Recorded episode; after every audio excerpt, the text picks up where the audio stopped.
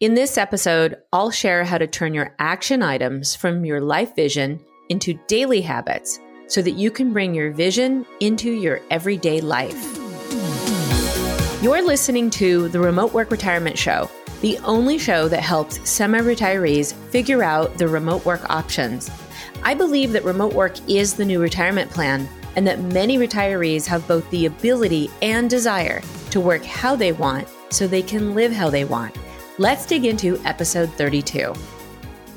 Welcome to the final installment of this month's series, all about creating your life vision. Today is the last day where we put this work into action.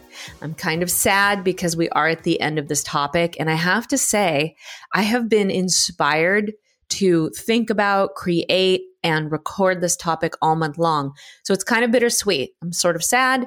And at the same time, I'm really hopeful that you got a lot of value out of this. And today should put the bow on the final package. So I should remind you to go back and listen to episode 29, 30, and 31 if you haven't, so that you can get the foundation of everything so that all of this makes sense by the time you get to this episode. But let's recap the work that you've done so far. We started with picturing a house. It has three core things a foundation on the bottom, some pillars, and a roof on the top. The roof has your vision, and your vision could be anything. It could be your whole vision for your life. It could be a vision that you have for the next few years. It could be something you're working towards. It has to be personal to you. I chose the freedom and flexibility to travel. Also in the house, you have the foundation. That's the, the bottom of the house, the strongest part of the house that holds everything up. And it has three categories that I call self, health, and wealth. Of course, I gave you the option to choose your own, but hopefully you stuck with mine because it just makes all of this make way more sense.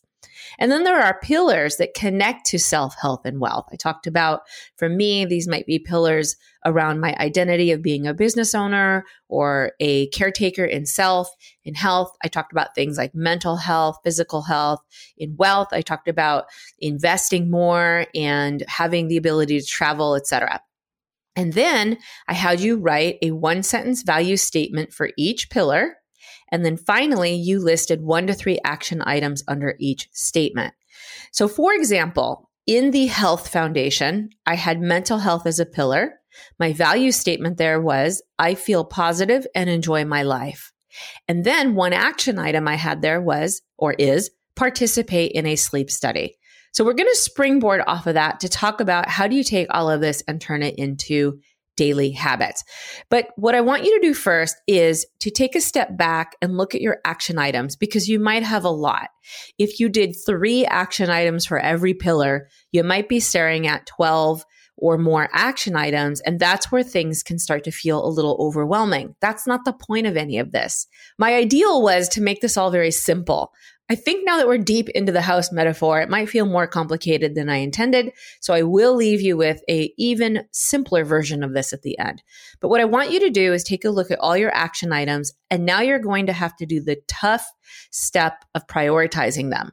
Because if you rush in and try to do all these action items all at once, this is where you might feel like you're not succeeding or you might be a failure. And that's not the point of any of this.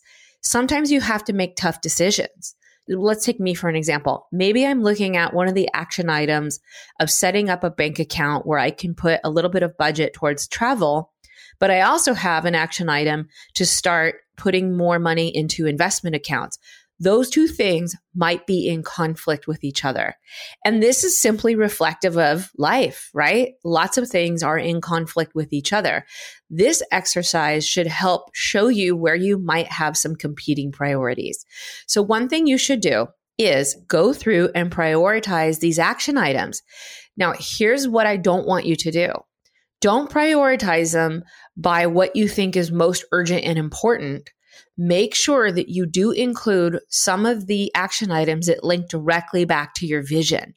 So if your vision, whatever it is, you want to play guitar now, you want to travel more, you want to retire soon, make sure that you have at least one of those action items directly related to that vision be in your list of priorities. Otherwise, you're going to be back where you are today, potentially, where you're just lost in the minutia of life, responding to one thing after the other every day on a to do list. And this whole exercise is meant to help you be more intentional and live your vision every day. So do a little bit of prioritization. And then the last thing I want you to do is now we're going to weave some daily habits or habits into your daily routine. So let me give you an example. When I talk about in my wealth foundation, I have a pillar for investment. Well, one of the action items is to meet with a financial advisor because I want more control of my investments. Well, how would I make that a daily habit? One thing I could do is I might have a daily habit of reading information about investments for 10 minutes a day. Maybe that's a newsletter I subscribe to. Maybe it's following the stock market every day. What I'm doing is because I have a value statement of doing better with investments, growing my investments, I have to make this a daily habit. This is actually more powerful than having a goal. Because if you have a goal around investments, as an example, that's mine, you might have something else. Let's say I have a goal of I want to have, you know, $100,000 set aside in an investment account in 2 years from now. Well, if I don't practice doing something on a daily basis, how is that really going to happen? That's where that book I mentioned last week, which is Atomic Habits by James Clear, there's some really good science in there about how, you know, a goal is great, but really your goal is only as strong as your commitment to your daily habits. Oh, I don't know. I find that really just kind of a big shift for me because I was such a goal setter for so long. So, what you want to do is you want to take your action items that you just prioritized, and you really don't want to take any more than about five action items. And now you want to turn some of those into some daily habits. So, let's say you have an action item around eating a healthier diet every day, or you're going to follow some kind of an eating plan every day. Well, now you have to have a habit of that every day. So what's it going to be?